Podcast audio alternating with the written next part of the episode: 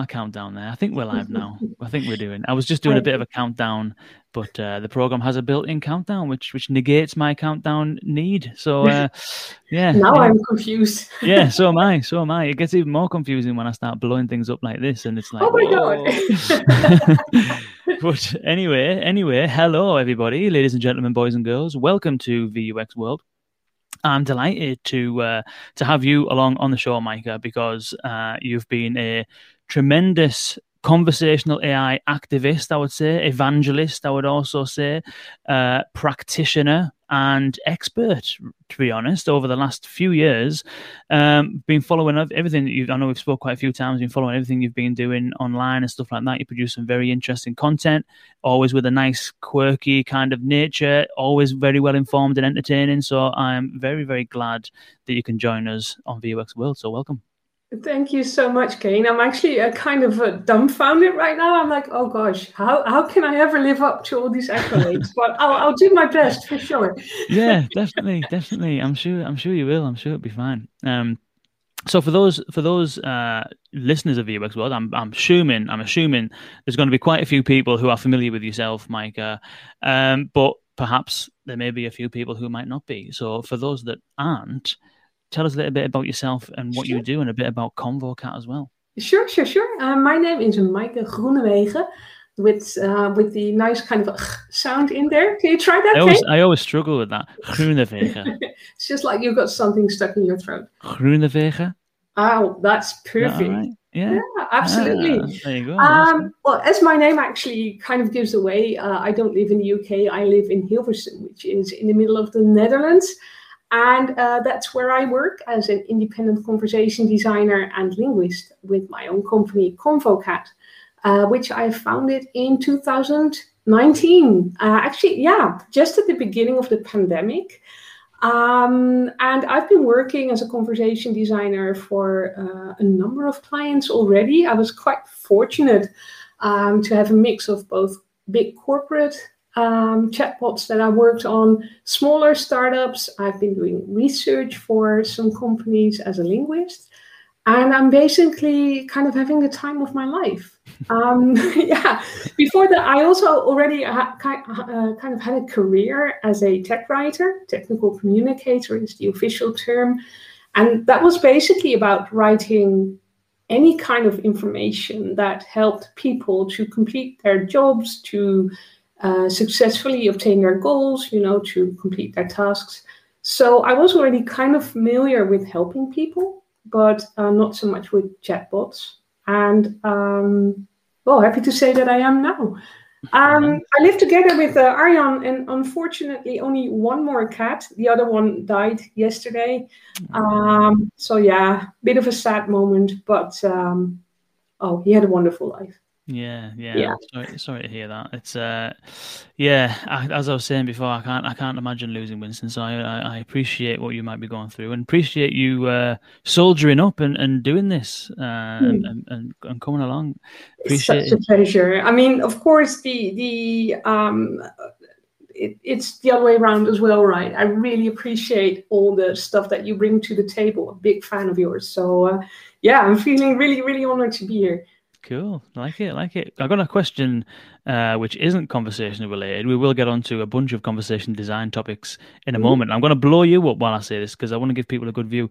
What's that behind your right shoulder?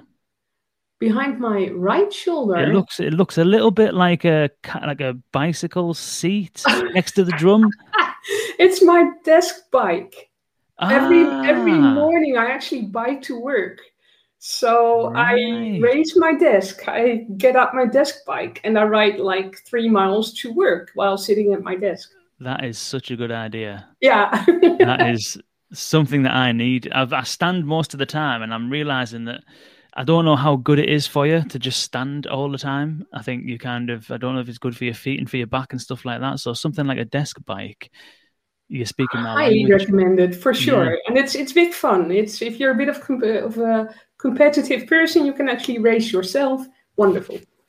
Nice. Uh, usually, usually the only the only kind of competitive. It's not really competitive, but um, mainly rather than racing myself, I spend most of the time talking to myself, which is which is a great habit. Which is a good habit. It's the only way I can get an intelligent conversation in this house. Uh, um, so you mentioned there that in a, in a, in a previous career, you you did have something to do with writing. You were a writer, so um, basically, if you're tuning in, we're, we're going to be talking obviously about conversation design. Mike has got a whole bunch of uh, insight and expertise in conversation design, and I'd love to pick your brain a little bit about what you've been learning over the last few years. Um, but you haven't come into this cold then because you have quite a lot of experience, at least with words and with language, distilling down information and concepts, making them digestible and understandable. And so, tell us a little bit about what skills you've brought from that world into sure. conversation design. What kind of skills did you already have that you found useful for conversation designers? Um, I think the most important one was actually the the undying need to ask questions. Questions like why? Why does it work this way? How does it work? Um, why are people having trouble operating a system or executing a procedure? Uh, can I have a look at what you're doing? Um, when I graduated as a linguist, actually, uh, almost 20 years ago, there wasn't a lot of work. Uh, so I ended up on a help desk. And I think that was the most um, informing phase of my career because I literally got people on the phone asking, like, yeah, yeah, I want this little picture that makes it work. And I'm like, what what do you mean what are you what are you what's the problem where are you what are you doing and in order to actually make sense or make chocolate, as we say in Dutch, of these people and what they were trying to do, um, I can actually recommend it to everybody. If you work at a company and they do have a help desk, ask them to spend at least one day a week with them answering uh, customer questions. Or if not, go to your mother in law and uh, help her operating her computer or her iPad. That's basically the same. So the ability to actually uh, discover someone else's world, someone else's mental model, and uh, writing content that actually connects to their world. So find the starting point where people still understand and work from that uh, in helping them to create new understanding from where they are at that moment. Um, and to do that, um, there are actually techniques out there. Uh, if you Google, for, um, for instance, uh, instruction design or technical communication, minimalism is something I would definitely recommend looking into. These are all uh, content strategies for helping people, supporting them in their task execution.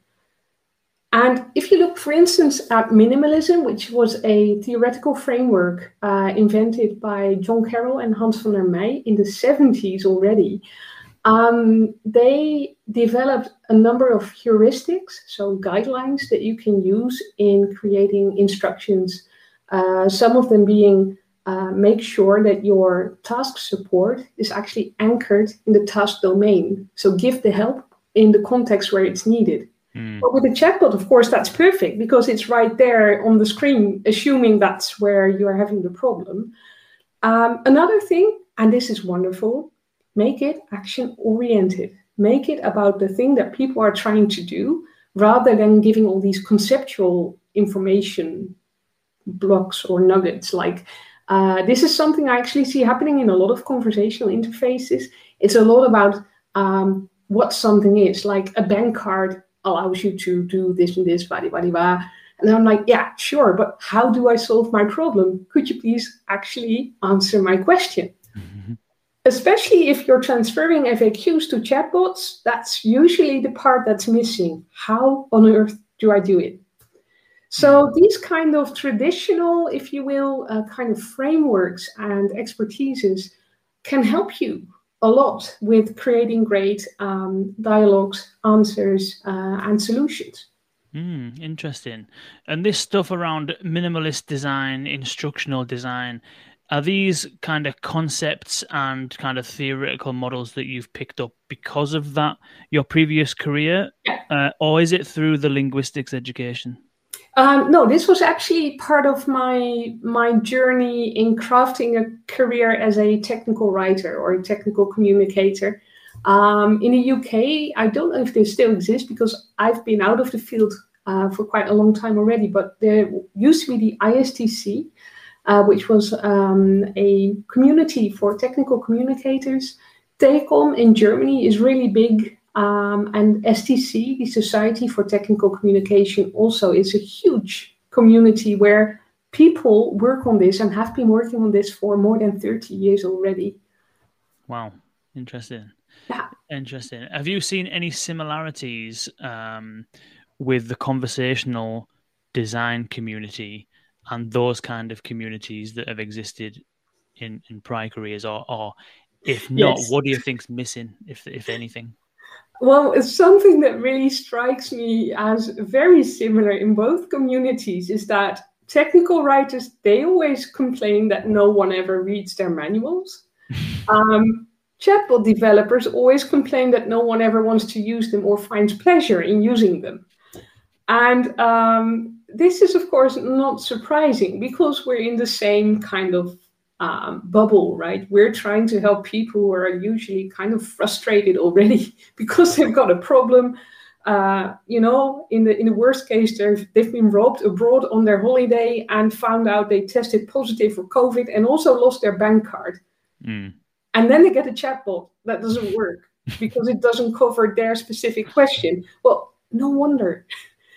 The other thing is that um, people that are actually helped by our products are not very inclined to give us a lot of praise because well they think it's kind of normal and mm. it's these little micro interactions that are if they're seamless they're seamless so you don't notice them mm. so we tend to feel a bit of underestimated i guess good design goes unnoticed is the old, uh, exactly. the old adage isn't it so exactly. maybe it's a, yeah. an interaction with a chatbot or a, or a voice assistant that is nothing necessarily mind blowing, but it works.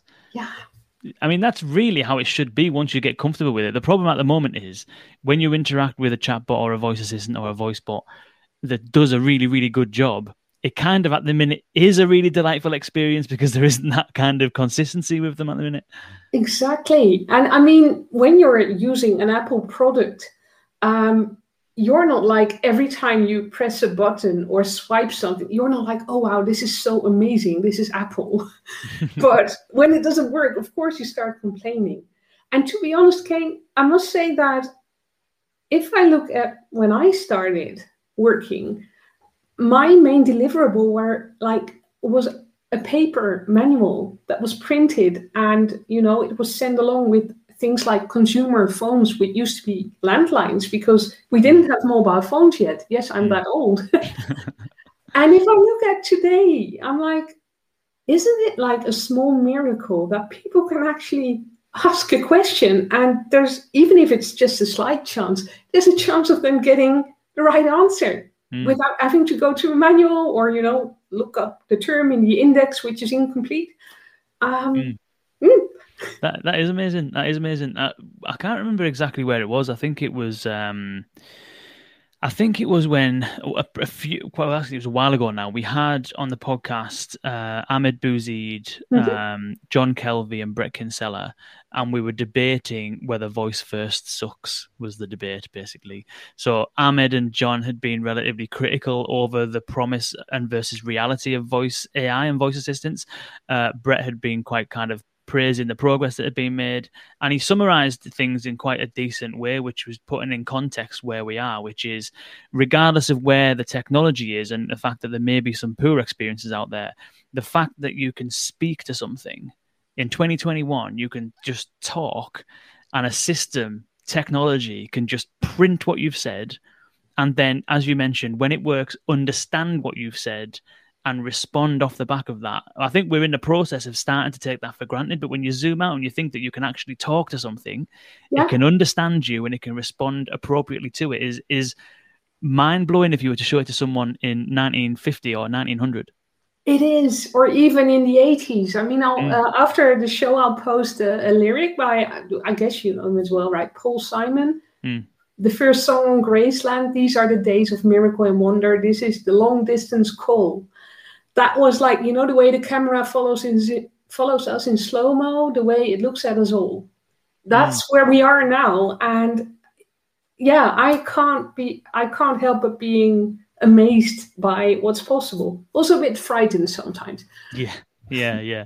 Yeah. If if you if you zoom or fast forward 150 years, uh, it could get quite frightening. yeah. And then actually having a piece of paper and a pen or a computer screen and just writing some dialogues is actually really reassuring. I mean, we still have to do it by hand. And at the end of the day, that's not really bad, is it? No, not at all. Not at all. There's a nice bit of craft and a nice bit of creativity uh, and satisfaction that comes with it as well when you can really be involved in the stuff that you're creating. Um, that's wicked. So, tell us a little bit then about your linguistic background and how that is helping or or aiding you in your conversation design uh, yeah. career as it is now. Um, well, my my linguistics background is quite um, broad, but I actually graduated and specialized in sound. Uh, I'm a phonologist by origin. I haven't worked in the field for a very long time, but I've studied the structure of sounds in language. And what I actually, I think the biggest gift from studying linguistics is the skill set, the general skill set that it gives you, because um, it taught me to think on a very kind of abstract, modelmatic uh, way about something that's a very natural phenomenon. Mm. So, systems thinking, uh, how things are related to each other, how you can classify information and features and stuff like that. And also, sound if you take, for instance, uh, the infamous term phoneme, a sound is actually made up of several features. For instance, the, the, the difference between p and b is that with p, there's no voice, and b, you can actually hear my voice kind of making a mm. little sound. So there's all kinds of different characteristics of sound that you can also classify. And this ability to classify, to apply metadata, if you will, um, is a really useful one to have when you're designing conversational interfaces. Because these two, of course, are made up of little components that you can combine in certain ways, that you can reuse in certain ways. And the ability to view information, to view content as a system of components makes it quite easy and a lot of fun to create flows that you can reuse, to create master flows and stuff like that. So systems thinking is definitely one. Um, I was also really lucky to actually do some conversation analysis and um, storytelling courses in the UK, uh, actually at York University, which is uh, still one of my fondest memories of my, my studies. So I also learned about the nature of conversation and how people use language to sometimes pinpoint precisely what they mean, but sometimes also to hide what they mean. Um, we all know about Paul Grice and his maxims, and mm. especially when you do conversation design, we all assume that we're going to understand each other. Well, that's one mode of conversation, but of course, there's so many other modes where people deliberately kind of, you know, uh, cloak the truth or sugarcoat it a bit. Mm. Um, and the awareness of how people use language in certain contexts um, is just such a joy to have. You know, sit in a bus or on a train and just listen to people talking, and you just my inner conversation analyst is just kind of starting straight away. mm, interesting. Yeah, and there's there's so much more. Just the sense of stylistics, for instance, actually knowing uh, things like like rhetoric uh, so stylistic devices to um, to to reach the goals that you want because not all content is just for task support. Sometimes there's, there's like marketing involved as well. So how do you uh, persuade people to click the button or to you know uh, respond to your call to action? Um, there were some really great um, people back in you know ancient Greece and Rome that actually had uh, ways for that. Interesting. So I wanted to I want to ask you a question related to what you were saying there around how some conversations uh, people might try to purposefully mask the truth. Mhm. Um, and of course, when we're having a conversation, this conversation right now, there isn't necessarily a specific goal behind it. We're not trying to accomplish a task. We're, we're talking that it goes where it goes. We feed off what each other has said, and we use our creativity to then traverse these topics. Um, and when you look at sort of machine learning um, engines, or, or rather these kind of like um, examples of things like uh, what's a good example? Um, OpenAI's uh, Mhm. GPT-3, things like that. There's a few models, isn't there? Um, the few Yeah. that Google just released, where Yeah. Know, it can kind of pick up conversation, and it can it can um, a bit like the Mitsuku chatbot, for example. Uh, ooh, I that. think Steve would be quite offended if you say that. It's No, not no, like it's-. No, no, no. Well, no, but Mitsuku doesn't help you accomplish a goal, does it? Mitsuku uh, is there to have general conversations without specific Yeah. transactions at the end of them. Yeah. Is that what I mean? I love Mitsuku. Uh, he's been on the podcast. It's fantastic. Um, but what I'm saying is that there are there are applications of technology that are there to have kind of just general conversations, Mhm. entertaining conversations, kind Yeah. of thing. Um, and we're going to have uh, Ron Ashri uh, from OpenDialog on the podcast soon. And I was speaking to him a while back, and he was talking about how machine learning, in that respect, won't get you all the way um, because machines don't really understand goals. And not that every conversational chatbot or voice bot has an end goal, but a lot of them do. Um, and then it got me thinking about um, so a conversation that I had uh, that we had with uh, Oren Jacob from PullString before it was acquired by Apple. He was on the podcast and he gave this really good analogy. I will get to the question in a minute, but this is Sure, sure, sure, sure. he had this fantastic analogy about what is the point of kind of conversation design. What is it that we're trying to do? And he used this example of when he was working at pixar he his team were responsible for creating the technology and then using the technology to create the animations in pixar films. Yeah. so bugs life toy story finding nemo him and his team created all of those animations.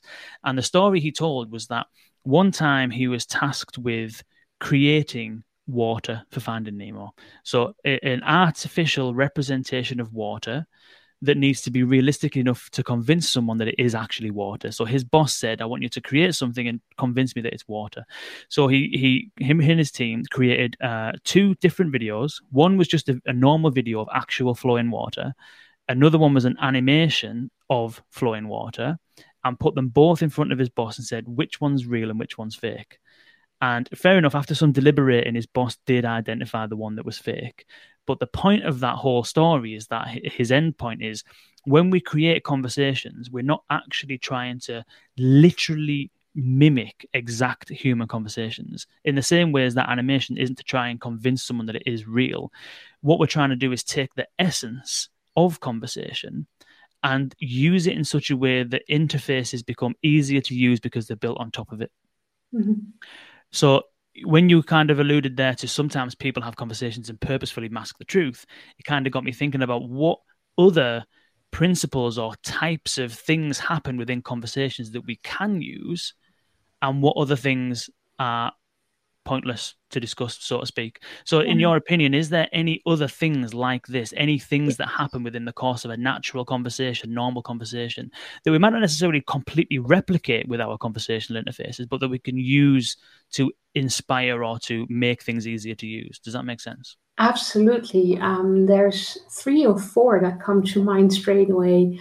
Uh, what I actually wanted to say about Kuki is that she's not AI in the turn in the sense that she doesn't have a large language model. Steve Mm. has actually created her rule based from scratch. That's right. Yeah. And that's also why Kuki, in my opinion at least, is so much better than Blender or Meena or whoever will ever get. Because the one thing that Kuki has, and the one thing that I think is crucial for proper human machine conversation, is a sense of what we call coherence and cohesion. So, does the thing that I say eh, as a whole make sense? And does it make sense in the sequence of what has come before and what will come after? And this is the context, of course, that we talk about all the time that what should be context sensitive.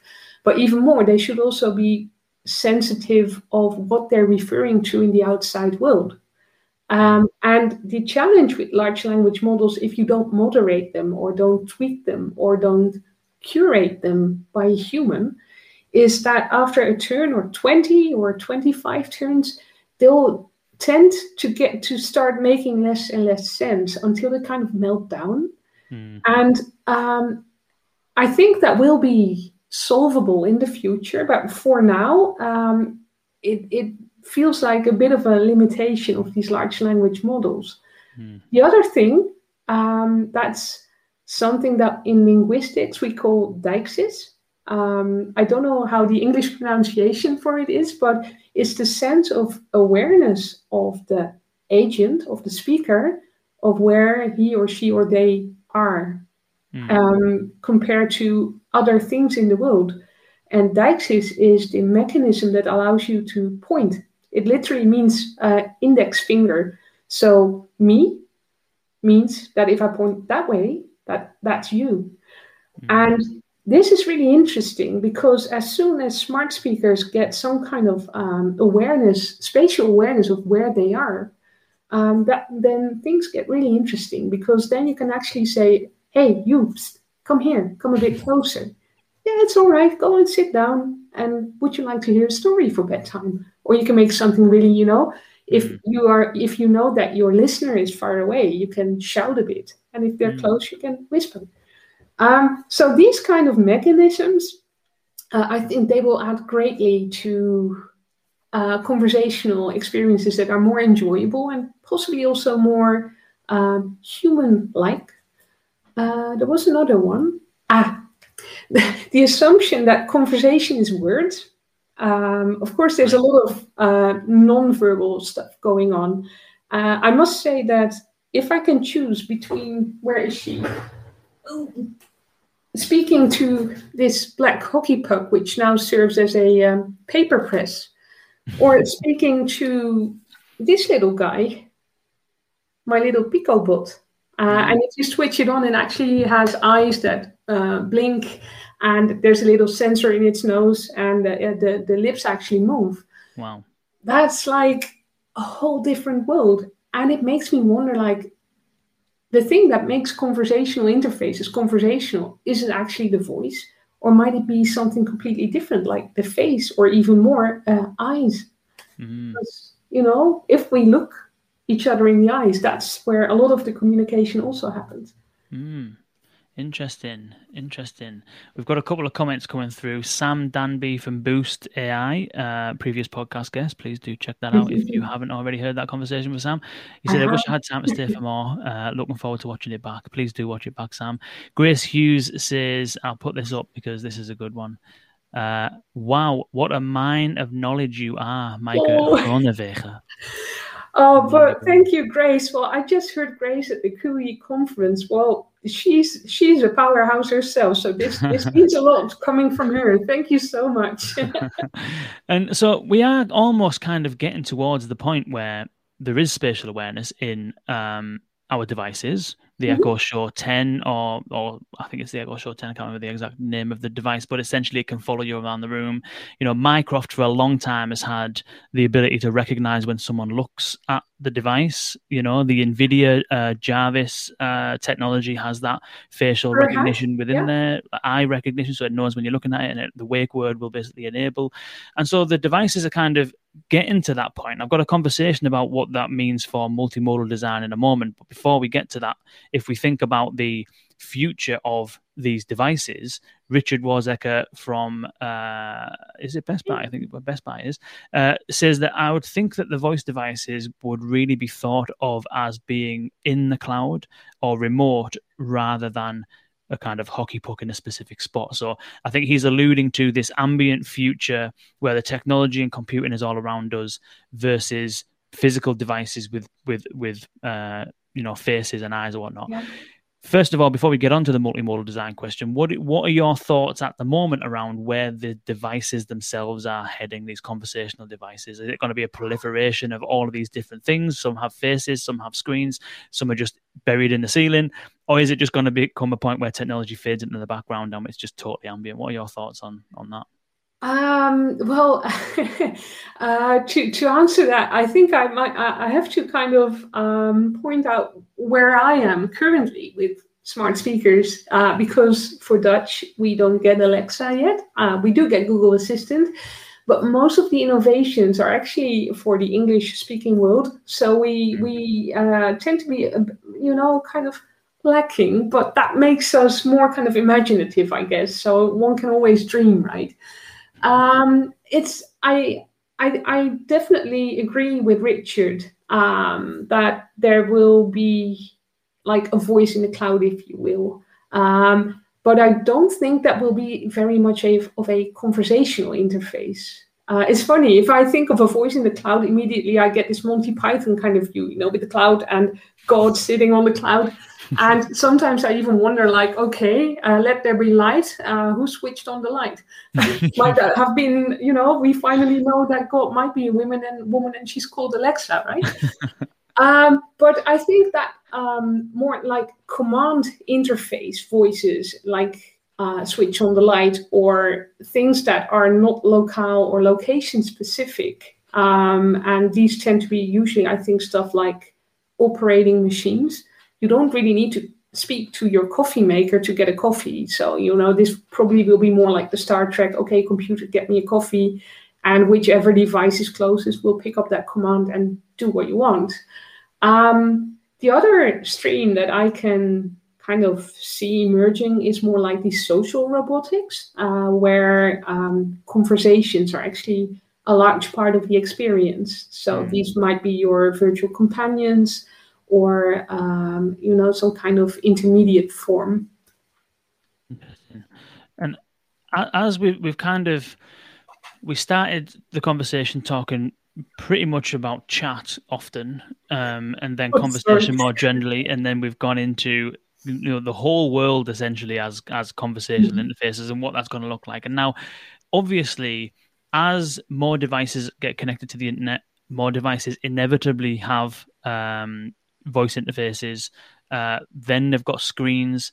Now some of them are moving. You know, there's a then we've got robotics. You know, personalized robots that might sit around your house and do various things for you, and designing for those things it's still essentially rooted in conversation you said a conversation doesn't have to be verbal or with or with words mm-hmm.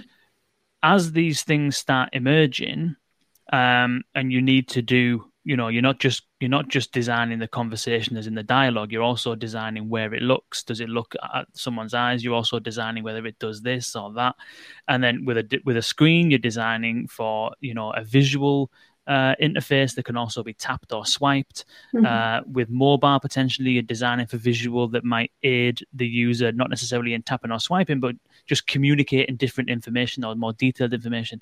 And so the the world of conversation design in its infancy as it might be already seems as though the future looks quite complex. And i remember a while back we had a conversation about is are things going to get easier where the ai starts to govern more of the design process? And my thoughts were that it's going to get more complex before it gets easier and, and humans are going to have to design for all of these different interface types.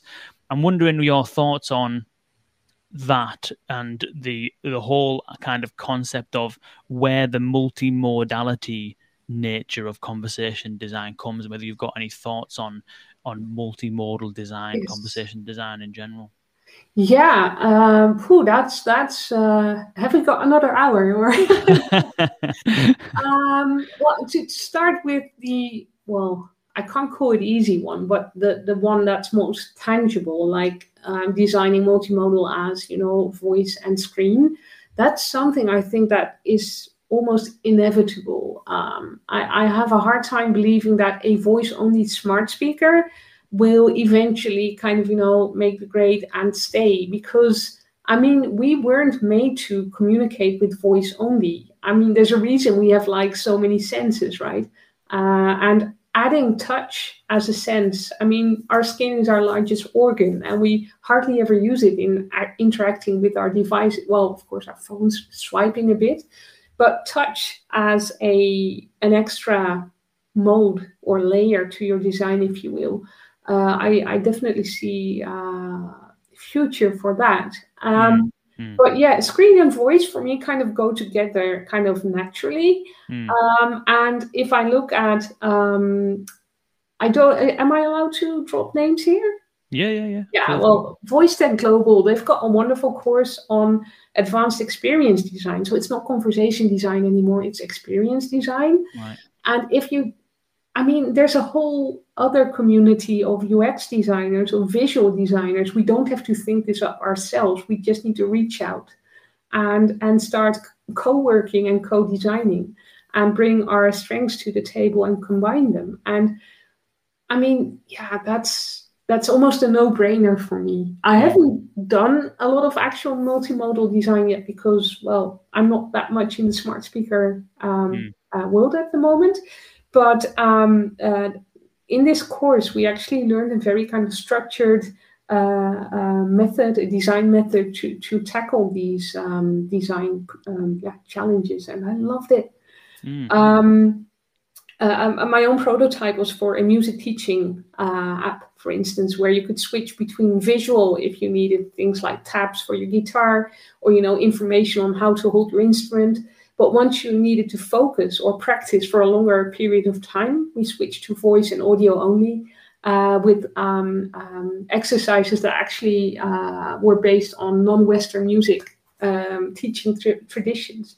So, but the other one, where you go all, all ambient and robots and to be honest. I mean, again, programming this little guy, uh, you actually have to program the dialogue, you have to program the eye movements, you have to program the blinking, you have to program the mouth. Um, I think it's a matter of, well, I guess, the same thing as we saw in web design, right? Where you started out with your, I don't know, front page mm-hmm. and uh, basically started to include more and more modalities video, rich text, rich image um, until where we are now with um, design uh, systems that are fully integrated on AR and VR platforms. So I guess it's more a matter of finding ways to logically combine compartments, components, modalities, uh, and perhaps develop an overarching design method Hmm. But this is kind of out of my league, I'm afraid. no, no, it's all good. It's all good.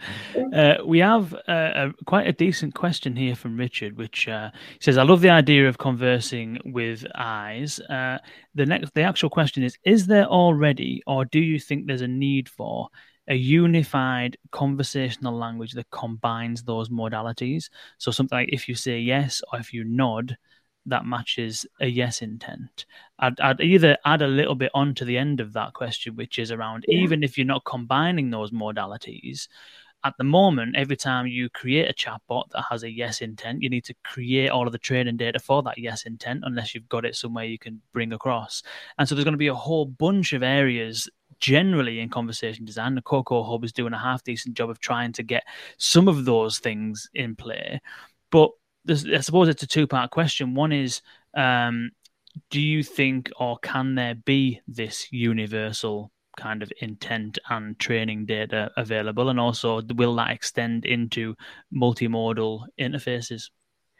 That's really interesting. And for these universals, as we call them, I definitely see potential there. Uh, not even just the nodding, but also just saying, uh huh, um, so all these kind of paralinguistics aspects.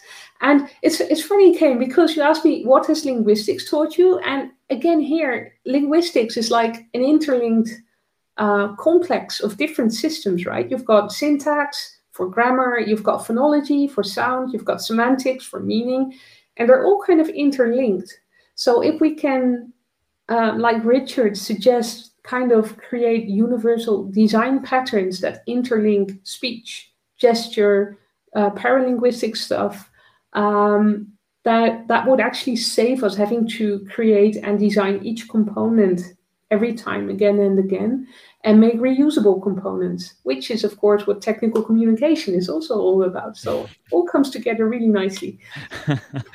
It sounds like a match made in heaven um, sometimes I really like, is this really happening? Because yeah, that's definitely true. I, I I just couldn't believe that there was like a place like this And I'm, yeah. I'm right in the middle of it. it's fantastic. It's fantastic. Uh, Grace says exactly what I want to say to my fellow designers. It's not about learning something new necessarily. It's about using your skills and expertise in the service of conversation. I think that's true. I think that designers in general have a, a very good foundational skill set that lends itself really well to conversation design. You just need to pick up the foundations of how to design conversations and, and what it is. I said just, it's obviously easier said than done. It's actually pretty difficult, but designers have a good foundational uh, grasp, I would say.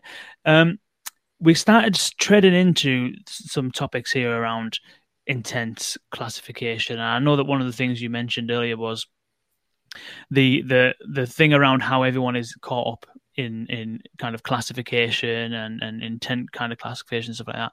Um, and the point that you were asking is how do we make sure that the answers are helpful when we have matched an intent, correct and consistent. And the thing that I wanted to sort of drill down a bit more on is this concept of correct. How do you know if the answer is correct?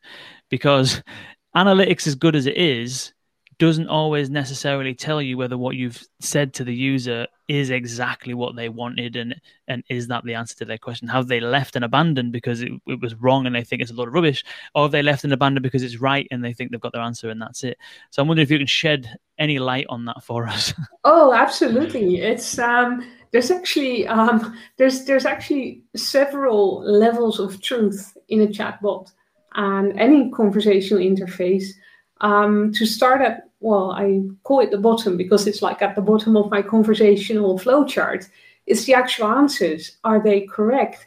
And to be honest, Kane, I think I spend about 60% of my time easily um, just communicating with stakeholders, information owners, checking websites, and finding out like hey you say that the procedure for getting a new account number or registering with your company is this and this and this. But on your website i read that for that audience the registration procedure is actually that and that and that. What should it be? And once you're there um, if you're lucky you also have a uh, legal department that wants to have a say and of course, being conversational means that you're never complete um, because you're leaving out all the legal stuff that nobody cares about, but which is still really, really important. And I mean, and I'm saying that kind of jokingly, but I've worked in aviation for 14 years. So I take compliance uh, extremely seriously, especially if you're in finance or banking. Um, I always have to realize that what I put in a chatbot is actually kind of it has a legal status, right? People mm. can um, uh, draw rights from it. Mm. So um, even though this was kind of you know lighthearted, this is something we have to deal with. And I'm now saying dealing with, but the, the fun part is that if you involve all your stakeholders in the design process and make them a little bit of a co-owner of your dialogue uh, by inviting them for design sessions and even let them try a bit of conversation design themselves, uh, they're actually your biggest supporters once they get it because um, once your dialogue is live, they're like, oh, look, hey, hey, I, I, I also built that, right? And they're really proud. So that's one part of truth. Then hopefully this part of truth gets, gets matched with user utterance. Um, and what I do see is an increase in data analysts on conversational teams. Um, I had the big fortune to actually work as a linguist with a team of data analysts. Um, and they just spent a lot of time just getting the intent classification right and improving it again and again and again based on all the questions that were, were asked. Um, so I was really fortunate to actually learn a bit about things like K-fold and blind test analysis and do a bit of um, um, yeah conversational analysis, metrics analysis myself. Um, and then there's the third part, of course, like okay, was the answer helpful? and that is where i think that that that conversation designers and ux researchers are like a golden team mm. because this is not something you cannot get from just data um, you really need to get out there with a prototype or you know even guerrilla testing just take your chatbot on an ipad go into a busy street put it under the nose of an unsuspecting, you know, uh, uh, person there and ask them, would you mind just interacting with this a bit and think out loud? Hmm. Um, because yeah, we can do user personas, but for for this kind of experience, you need other kind of knowledge too. You need you need to know how familiar they are with the domain uh, that that you're working in, uh, their level of expertise, their mental model, and this is yeah research. Mm, interesting. Yeah, I can definitely vouch for user involvement. I mean, the the the, the difficult thing with um, conversation design I find is if you're not used to bringing end users into the equation, if you're not used to doing usability testing, if you're not used to doing user research, then you're flying blind essentially all the time. And the challenge with conversation design, you can design in a team and you can design with others as you should, as in role playing conversations, you know, table reads, understanding how things sound out loud and how things actually progress through a conversation. But you're not an end user. If you're a conversation practitioner, conversation design practitioner within the company or or within a, an, an agency or brand or or a, or a consultancy, you're miles away from the business. Yes. You know, and even if you're a conversation designer within a business, you're not you don't have anywhere near as much sort of um, you're not the same person basically it's, it's like it's like doing usability testing on a brand new website with all of your staff it's yeah. valid to do and, and important to do but it's more important to get feedback from end users. And so without that, you're almost just designing on your own in a room. You may as well just get a pen and paper and do it yourself. You're just flying blind, you know. Have you noticed through your experience anything, um, any other concepts like that? Definitely involving user research. Any other kind of like core principles that you just could not live without, and you would recommend that any conversation designer just has to do, or at least the team hmm. working on it just has to do. Yes, um, what I often notice is that um, beginning teams they just just start designing. So they'll take their first 10 intents, create great dialogues, and those 10 intents that work pretty all right. Then they decide to add another 10 intents. So you've got 20. And all of a sudden you find the performance of your conversational interface kind of dropping and you're like, oh, um, hmm, yeah, but the intent that I created here, it might actually be quite the same as the one over there. And the wording is slightly different, but perhaps they mean this, uh, they mean the same thing.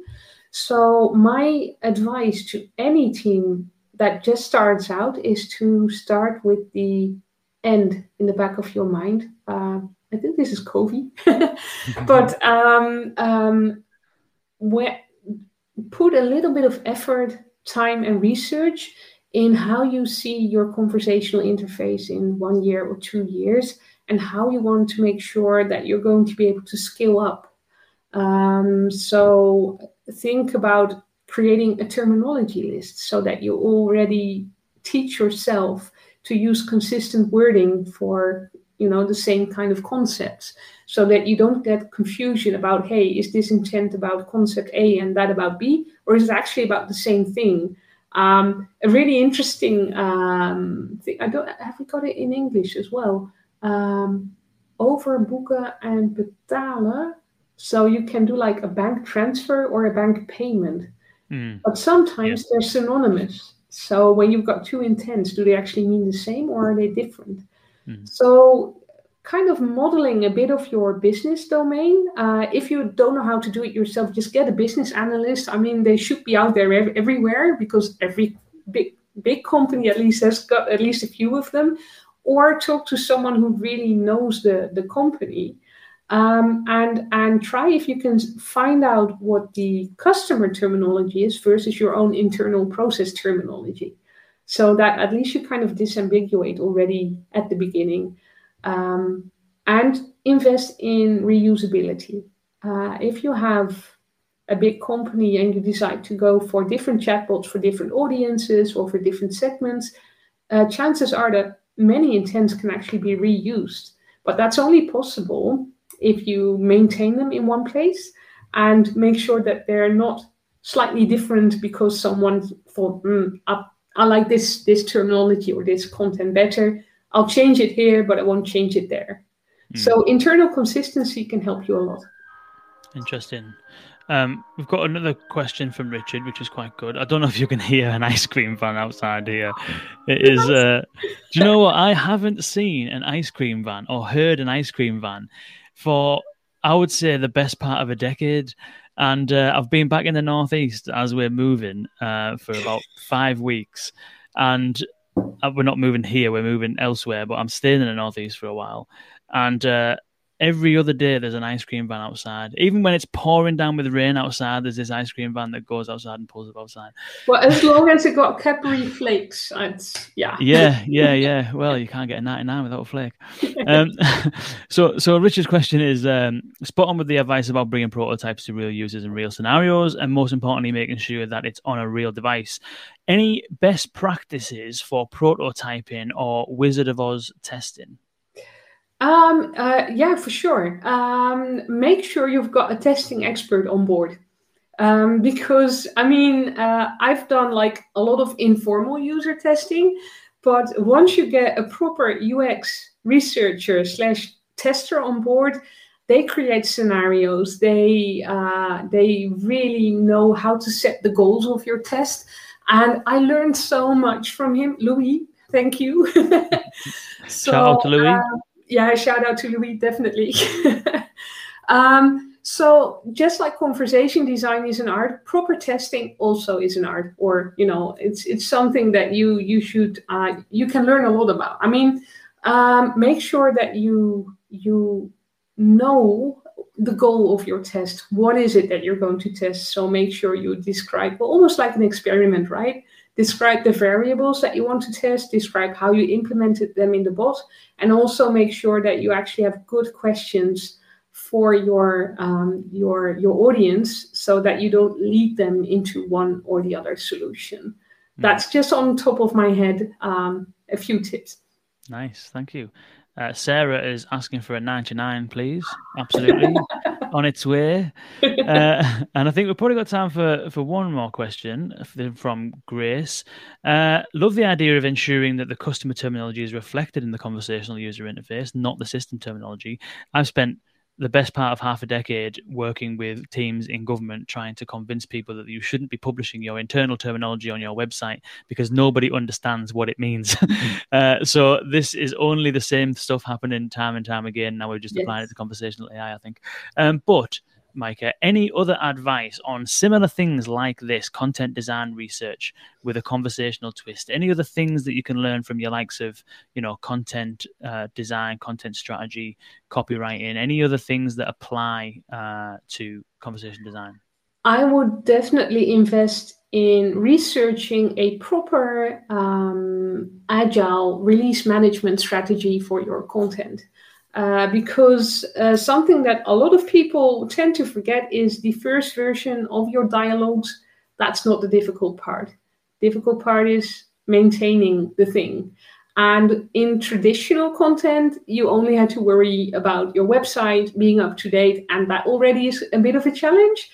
Over here, in a conversational interface, we don't only have content management, we don't only have component management, we also have this new kit on the blog called intent management. So, how do you make sure that your intents are still relevant, that the utterances in your intents are still relevant and reflective of what your users actually ask?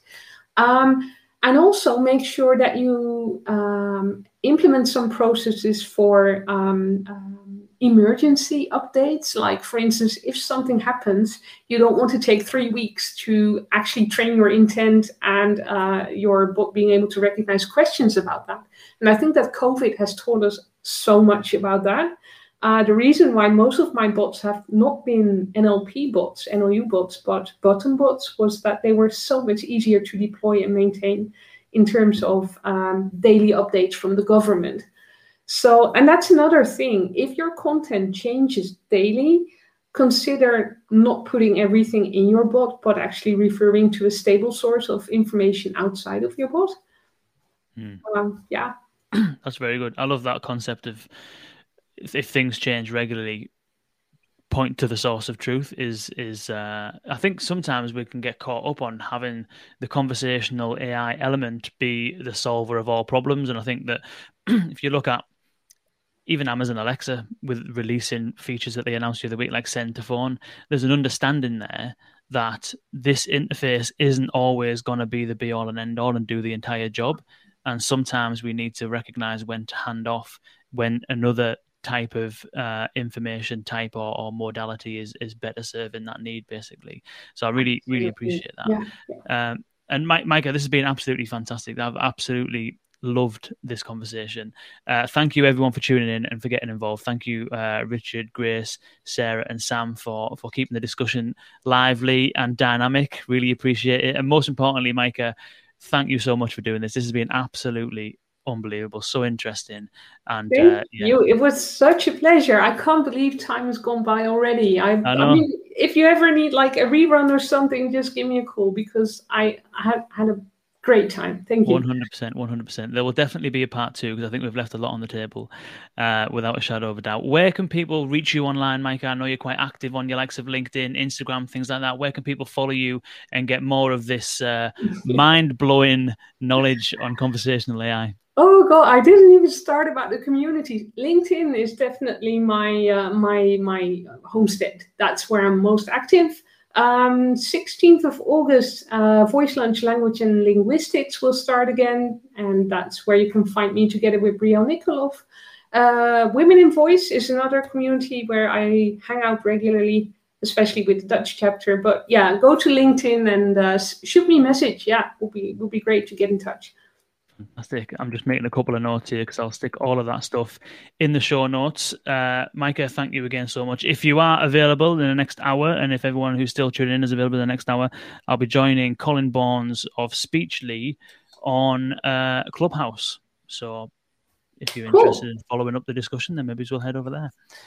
Uh, switching modalities right now. there you go. There's an example of switching modalities. Yeah. yeah. Um, so yeah, thank you very much. Uh, next week on the podcast we have uh, Genesys joining us, and we're going to be talking about uh, conversational AI deployments in the contact center, and we also are going to have Balto joining us as well next week. That's Wednesday and Thursday. Balto is an agent assist conversational application. Michael, you might find this interesting actually. This is this one it specifically isn't specifically voice. I think it recognizes the call, listens to the call, and then suggests conversational components to the agent. It looks quite interesting. So yeah, another two shows for you next week, uh, and we'll see you see you there. Maaike, thank you very much. Thank you. Bye. Bye now.